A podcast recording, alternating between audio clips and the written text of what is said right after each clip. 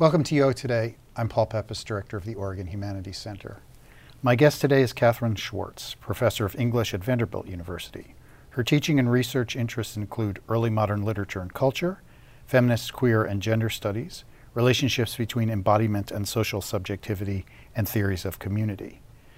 Schwarz is the author of What You Will Gender, Contract, and Shakespearean Social Space from the University of Pennsylvania Press, 2011, and Tough Love Amazon Encounters in the English Renaissance from Duke University Press in 2000, which was awarded the uh, Roland H. Bainton Book Prize for Literature in 2001. Schwarz's research has been supported by fellowships from the American Council of Learned Society, the Folger Shakespeare Library, the Huntington Library, the Newberry Library, Vanderbilt's Research Scholars Grant Program, and the Robert Penn Warren Center for the Humanities. She has also served on the editorial board of Shakespeare Quarterly. Schwarz's current book project is tentatively titled Dying Social Subjects Community and Mortality in the English Renaissance. On May 5, 2022, Professor Schwarz delivered the UO English Department's annual Kingsley Weatherhead Lecture in Shakespeare Studies titled The Ethics of Contagion, Debt, Death, Love, Plague. Thanks so much, Kathryn, for coming on the show. It's great to have you with us. Oh, it's a pleasure. So, first, tell us a bit about your background and how you wound up becoming interested in early modern English literature. That was somewhat accidental. I started graduate school thinking I wanted to do Victorian literature. Um, I happened to be in my graduate program at a time when we had not only amazing early modernists on the faculty, but also a series of visiting people in early modern. I had the chance to take a seminar co-taught by Marjorie Garber and Stanley Cavell, which was really just hard to imagine even as I was doing it. And I found that a lot of my most urgent questions were made more sense to me in the context of early modern writings. So I drifted and then I stuck. So let's talk first about your first book, Tough Love, a wonderful title, Amazon Encounters in the English Renaissance. Amazing title. Can you give us a sense of the project of Tough Love? What, what is the tough love that that book talks about?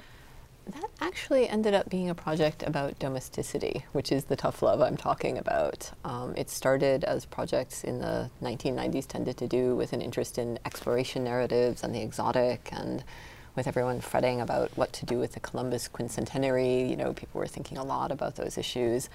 And then I realized that the stories I was reading, whether they were exploration narratives or Shakespeare plays or Spenser's The Faerie Queene, actually tended to be about courtship and marriage. So battles that resulted in marriage, and hence tough love, and hence also a lot of thinking about why the heterosocial kept mimicking this structure that's usually a battle between men. So, what what Amazon encounters? Are there Amazons in this book? Well, there are in the sense that explorers kept thinking they had found them. Um, there's a wonderful moment in one collection of exploration narratives from the early 17th century where the editor writes in the margins of someone's account of finding the Amazons not solitary Unamamians. So he's saying these are not one breasted women, they cannot be the Amazons. But they're also just persistent figures of the imagination. When people want to tell a particular kind of story, they reach for Amazons as to populate that story. And why were, why in the English Renaissance were people thinking so much about that kind of person? I think some of it had to do with the ways in which stories like the Penthesilea story, that's an addition to the Troy story, was circulating in very popular forms, not just in you know forms that one would only encounter at higher levels of education. I think part of it was that sense that going to new places meant that one would find all the fabulous things of myth. Um, but I think also that idea of the warrior queen is so embedded in British history, in that old British history, that sense of warrior queens are part of our tradition all the way to Elizabeth I being modeled not as an Amazon, but as a warrior queen. So I think there are a bunch of things intersecting there. So say a little bit more about this relationship you find between domesticity, marriage, and the warrior woman. Well, it starts out often looking like a very conventional taming narrative. If you can tame an Amazon, you have proven yourself. But it actually often maps out more as you can have both comradeship of the kind you would have in a very privileged relationship with a man of the same status and marriage. So it becomes a kind of fantasy of what if both kinds of relationships could occupy the same body and the same space. And of course, the answer is often trouble. So these are not stories of happy marriage, usually. These are stories of getting more than you bargained for. So, if in the first book you are interested in uh, women who are in some ways like men, your second book, What You Will Gender, Contract, and Shakespearean Social Space, is about women, modern, early modern women who willingly conform to social conventions. So, what drew you from these warrior women to these more compliant or conventional women? Well, I would push back a little against the terms compliant and conventional um, because what drew me most was the recognition that that impulse to bring Amazons inside the social structure exposed a lot of the ways in which male writers of the period were worried about the sturdiness of that structure itself. Mm-hmm. Um, and so then I was thinking, well, then, while this worry about women who might kill their husbands as they sleep, while this worry about adultery, while this worry, well, some of the answers are obvious, but there's also a lot of worry about how can you ever know if your wife or daughter or any woman seems to be doing what she should how can you ever know what she's actually thinking, what she's actually doing when you're not watching? So, that idea that the whole structure rests on the choice to comply actually came from that sense of the the high awareness in a lot of writing from the period of how fragile those structures are. They need people to consent and to comply. And this idea that to know enough to agree to perform the role that one is required to perform might be a dangerous form of knowledge actually had some very fairly direct links to those dangers in the earlier book. So there's a so you're correcting me. It speaks to a kind of perceptual contradiction. That is to say, these women, they're they are choosing to, you know, become married women and to live in a domestic environment. And you've you've talked about the anxiety that this consent generates in men at the time. Um, talk a little bit more about the agency that this kind of consent allows women in the early modern period to have in these texts that you look at.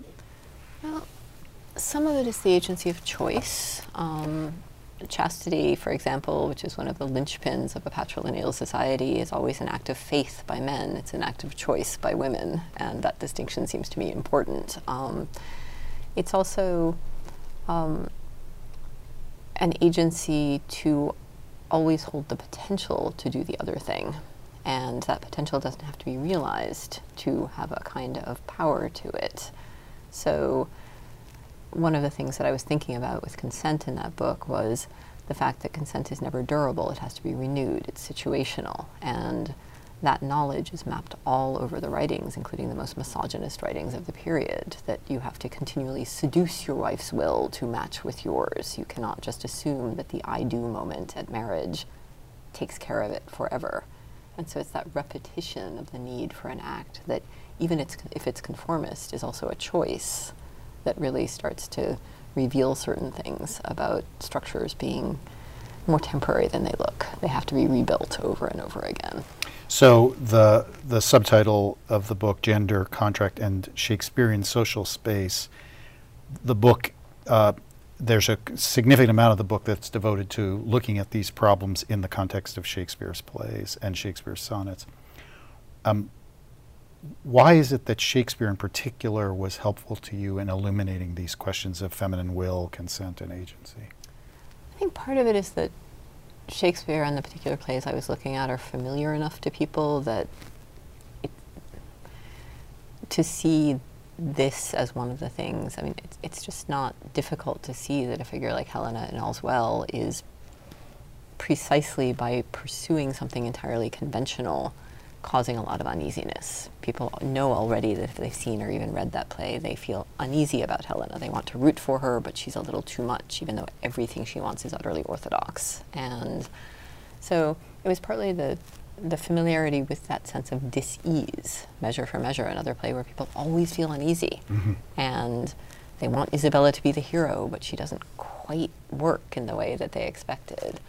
Um, it was partly, of course, the sonnets. I mean, the irresistibility of will in those sonnets and all the brilliant work that had been done on that. So I thought, well, let's look at those final sonnets, the often called Dark Lady sonnets, mm-hmm. and see what's really going on there. Mm-hmm. Um, and you know, it was partly, in a way, accidental. You know, there were a lot of other texts that this could have migrated to, and that constellation around Shakespeare started with two articles and then just pulled a couple of other Shakespeare texts in with it. So let's talk a little bit about the sonnets since you raised the, the Dark Lady sonnets. First of all, um, my sense from the research that we've done in preparation for this interview is that your take on the Dark Lady sonnets is was at the time when, when you when it was published an unusual one. So would you say first, give us a sense of what the critical consensus was about the Dark Lady sonnets before your intervention, and then tell us a little bit about what, what made your what makes your intervention somewhat unusual.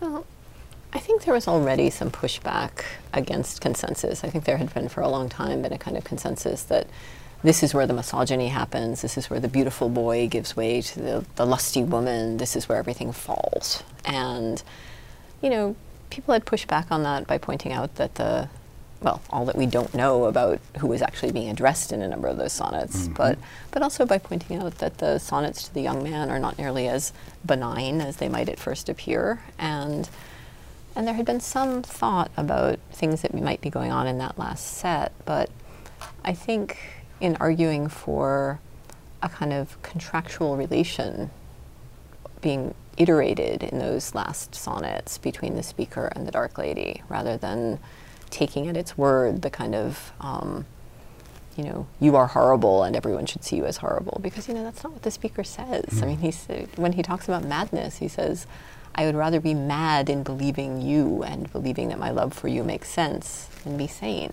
right so there, there, there is some kind of reaching for an acceptable or workable agreement in those sonnets that interests me. There's a there's a request there. You know, if if my will and your will could meet, we could have something not necessarily ideal but functional, right? Something that is maybe just good enough for just long enough. and there's you know there's a voice in those sonnets that is not the voice of rage or disillusion. Those things are there sometimes, but there's also this other voice that's saying, "But can't we make this work?" And I don't think that's what a, a lot of people want from those sonnets. Mm-hmm. And I'm not saying by any means that it's the only way to read them, but I didn't want to ignore that voice. So you, you mentioned in passing that there are other uh, that that you that it that it migrated sort of naturally. The Shakespearean focus sort of developed for a number of reasons, but you you also mentioned that it could have gone other ways. There could have been other writers. Are there other English Renaissance writers that are also interested in female agency, female will in the context of domesticity? Oh, sure. I mean, I think the, the obvious place to reach would be Milton, right? Um, that extraordinary moment in Paradise Lost when Eve has eaten the apple and she briefly thinks, now I know so much, maybe I won't tell Adam, right? that, that kind of mapping of, of choice, right? I could keep all of this or I could share it. Um, certainly I could have gone back to Spenser because I was far from done with the figure of Britomart mm-hmm. and what that, like Helena, someone who pursues marriage but in these wildly unorthodox ways. But the so means and ends, right? The means are incredibly transgressive in some ways. The end is incredibly conventional. Um, there are other playwrights from the period who, you know, especially in the revenge tragedies, where the solution is often brought about through a kind of feminine act of will that may be the will to kill or the will to marry or both indistinguishably. Same for the tragic comedies. So, you know, it's hard not to see it everywhere for me. So let's talk about your newest project, your current project, which is called Dying Social Subjects Community and Mortality in the English Renaissance. Can you tell us a little bit about what you're doing in that work? That's a temporally strange one for me because it started pre pandemic, obviously. And I was interested then mostly in, and I still am, I don't want to distance myself from this first starting point, but in the ways that the abstract notion of social subjectivity and the embodied condition of just being a transient living person keep not just in the Renaissance, but even more aggressively in some ways in our own time, keep getting pulled apart. So even when we think about election campaigns, we are always being invited into the position of the subject, the single issue voter, voter, the Latino voter, the you know this, and so I was thinking, what about the basic fact that the only social subjects there are are people, right? Are people who are by definition always dying, always in the process of dying, and where might one find the recognition of that? And I thought, well, one place obviously is times of disaster, when it seems, especially in earlier periods, that there's no reason anyone would survive.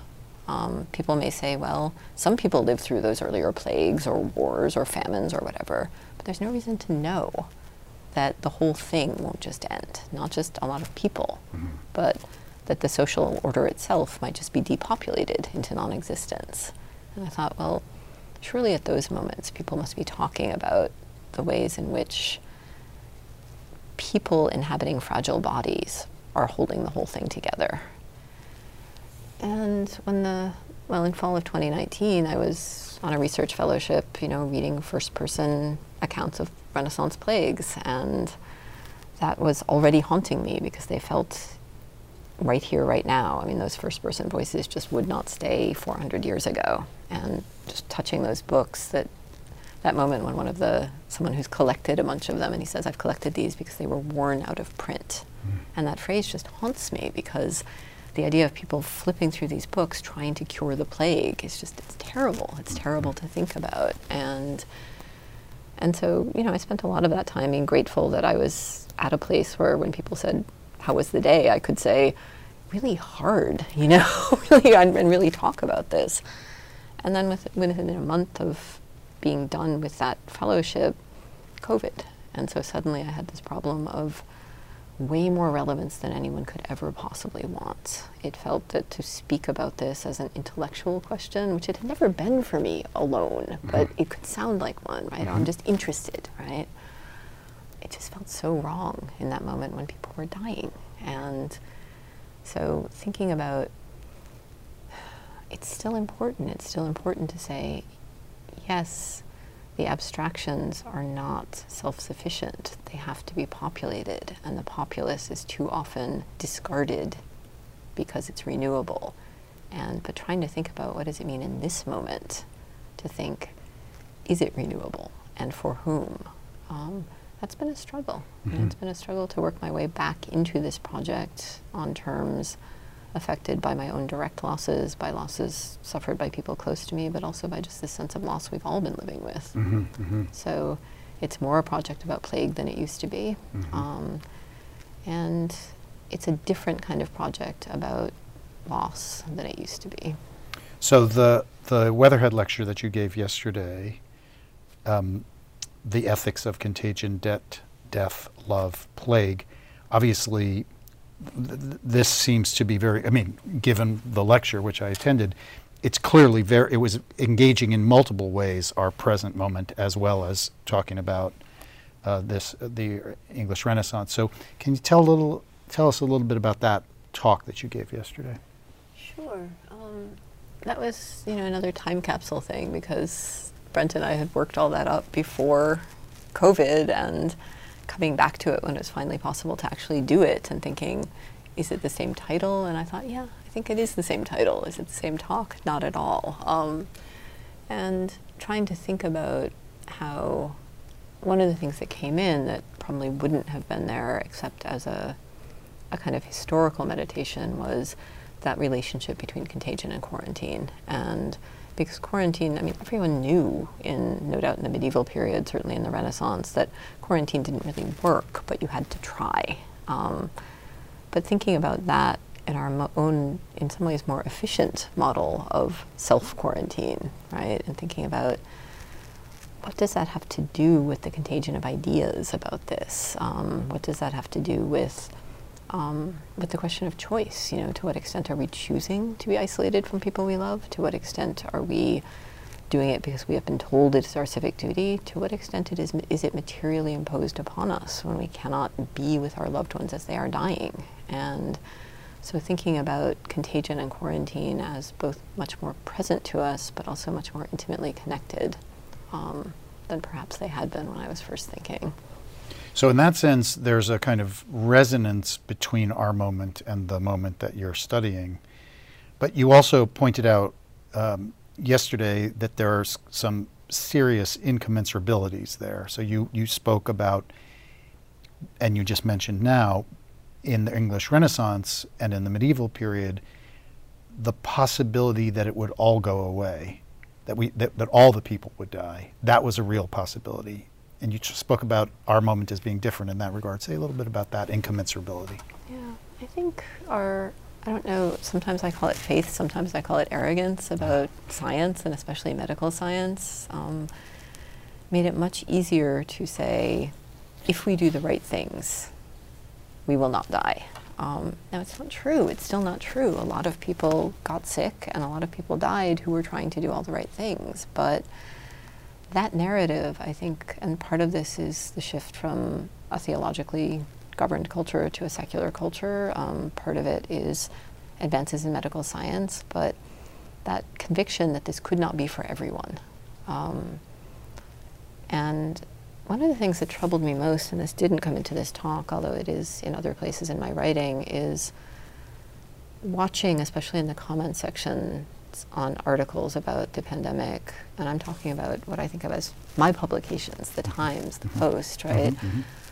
Watching that desire to have this be an extinction event for other people. Mm. And I would love to say that that was just people who wanted the blue cities to be depopulated. There was a lot of that, mm-hmm. but it was my people too. It was mm-hmm. people saying, oh, all those people who go to the red rallies, maybe they'll die. And that was chilling to me mm-hmm. because I could feel the pull of it. You know, we were so and still are so divided by this and by so many things that that desire to say maybe if you just went away, my life would be better. But I honestly can't imagine that as a response to a plague four or six hundred years ago. I can mm-hmm. imagine individuals maybe wishing ill on other individuals. Mm-hmm. But when it was the will of God to say, oh, maybe God will smite all my enemies, well, maybe people thought that. But to appropriate God's will in that way. Mm. But here, when we say, oh, it's, it's a virus, it somehow became okay to say maybe it'll take out all the people who disagree with me. Mm. And I'm not saying everyone felt that way. And even people who said those things sometimes said, but I don't really want to feel this way. But it was alarming. And it was mm-hmm. something that struck me as historically distinct that mm-hmm. there's some tether between our, I'll call it faith in science, and our ability to to want to vector a disease. And that's not fun to think about. That's been one of the hardest things to write about. Mm-hmm. Um, it's also true from the talk yesterday and from what you've said that you also believe that there are uh, there are ways that studying texts like from the early modern period or p- texts from historical periods that they are illuminating for the present, that they help us to understand things about the present. And you've just explained, in a way, how the difference between this uh, secular view that we have and our view of science is quite different from the view that people suffering under plagues in the early modern period, thinking it was God's will, would have had. I'm, I'm the director of the Oregon Humanities Center. You are a, a, a scholar in the humanist field of English literature. Why, why do you feel that it's important for people in the present to study early modern texts? Why is that a good thing for them to do?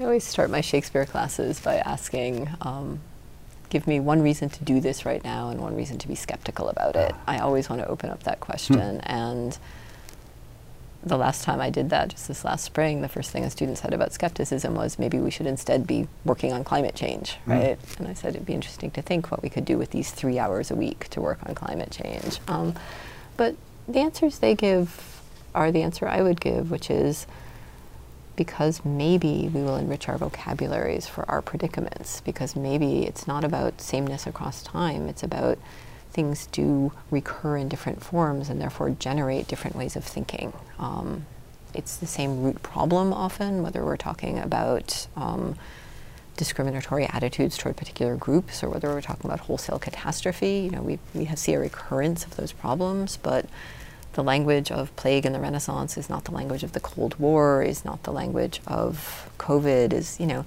and when I say language, I do mean literally language, but I also mean modes of thought. Um, the philosophies of different periods use different modes of thought to get at problems, and I think the more of those we have, the better our chances of talking our way towards some understanding of what we might do. Um, so for me, if this all stays in the past, we should just read it on our own because we enjoy it and think it's beautiful. But if it can come forward and help us speak in the present, then it's worth doing collectively. So, um, one of the challenges that contemporary students have when they're reading early modern texts or medieval texts is that the language is quite different, and in some cases radically different, and it's difficult for contemporary readers to read it. How do you solve that problem in the classroom? I actually tend to just ask my students to trust the first hour to become something else. I say for the first hour, especially early in the semester, this is going to feel like you're reading poetry and old poetry at that. Trust me contingently until you have found out if it is true for you that after that first hour, you will not feel that barrier. And it is almost always true. Um, I learned this trick with Spenser because, as you know, Spenser's verse forms tend to just jangle in one's head for a while, and then one's just reading. And so, and students will often say, when so and so said this, it broke my heart. You know, they mm-hmm. actually do start hearing it not just as something that they can understand, but as something that's actually creating affective response. Mm. And so I think a lot of it's about that first hour. Just be okay with it sounding far away and difficult and needing a lot of footnotes, and then see what happens. Uh, that's wonderful. Thank you for sharing that. So um, we're just about out of time. This will be my last question the talk you gave yesterday, a good portion of the talk was dealing with the uh, with work by Shakespeare. Um, you've worked with Shakespeare throughout your scholarship, um, and Shakespeare remains alive and well in many ways. Uh, there are many other early modern authors. You mentioned Milton, who's also quite well known, but there's something about Shakespeare that the endurance of Shakespeare, the enduring interest in Shakespeare, that we have a dedicated lecture series in the English department. The Weatherhead Lectureship is for Shakespeare's lectures in Shakespeare and Shakespeare studies. Have you do you have any ideas about why it is that this particular author, the, this particular body of works, has had this intensely lengthy duration of popularity and, and endurance? Uh, um, two answers to that, and I'll try and make them brief. The first is the self-fulfilling prophecy. As soon mm-hmm. as Shakespeare was singled out in the 18th and 19th centuries, you know what Bernard Shaw would call bardolatry, right? Mm-hmm. It became we invented Shakespeare as our poet of humanity, as people sometimes say. And once that had happened, we were going to keep seeing it. We were going to see, keep seeing the exceptionalism of Shakespeare, which I'm sure Shakespeare would have been delighted by, but found decidedly odd. But the second one is um, I think it's precisely that Shakespeare is so stubborn in refusing to answer some of our most basic questions. We know when Marlowe is going after a particular social hypocrisy. Um, we know what Ben Jonson is after in a particular satire on a particular social formation. Um, Shakespeare doesn't tell us what to think, mm-hmm. and that can be very frustrating, mm-hmm. but it also opens him up to this is the last part of my answer infinite adaptation because we can basically decide he's saying what we would prefer him to be saying mm. or what he hope he, we, we hope he's not saying or and multiple productions at the same moment and i saw this when i was living in new york may take completely different approaches to the same play and they all make sense mm-hmm. and so i think it's precisely that refusal to be clear about what side he's on relative to an issue about whether this is a critique an endorsement or just an acceptance of a particular question um, that keeps the adaptation process going, both on stage and in all these other wonderful forms in which he gets adapted. Mm-hmm. And so, something that may or may not have been what he meant to do, I think, has kept him with us. Well, thank you, Kathryn Schwarz, for speaking with us today, for sharing those I- really interesting reflections on Shakespeare, on your work in general. It's been a real pleasure. Mm, thank you. I've been speaking with Kathryn Schwarz, professor of English at Vanderbilt University. On May 5th, 2022, Schwarz gave a talk titled The Ethics of Contagion, Debt, Death, Love, Plague as the UO English Department's 2022 Kingsley Weatherhead Lecturer. Thanks so much for watching.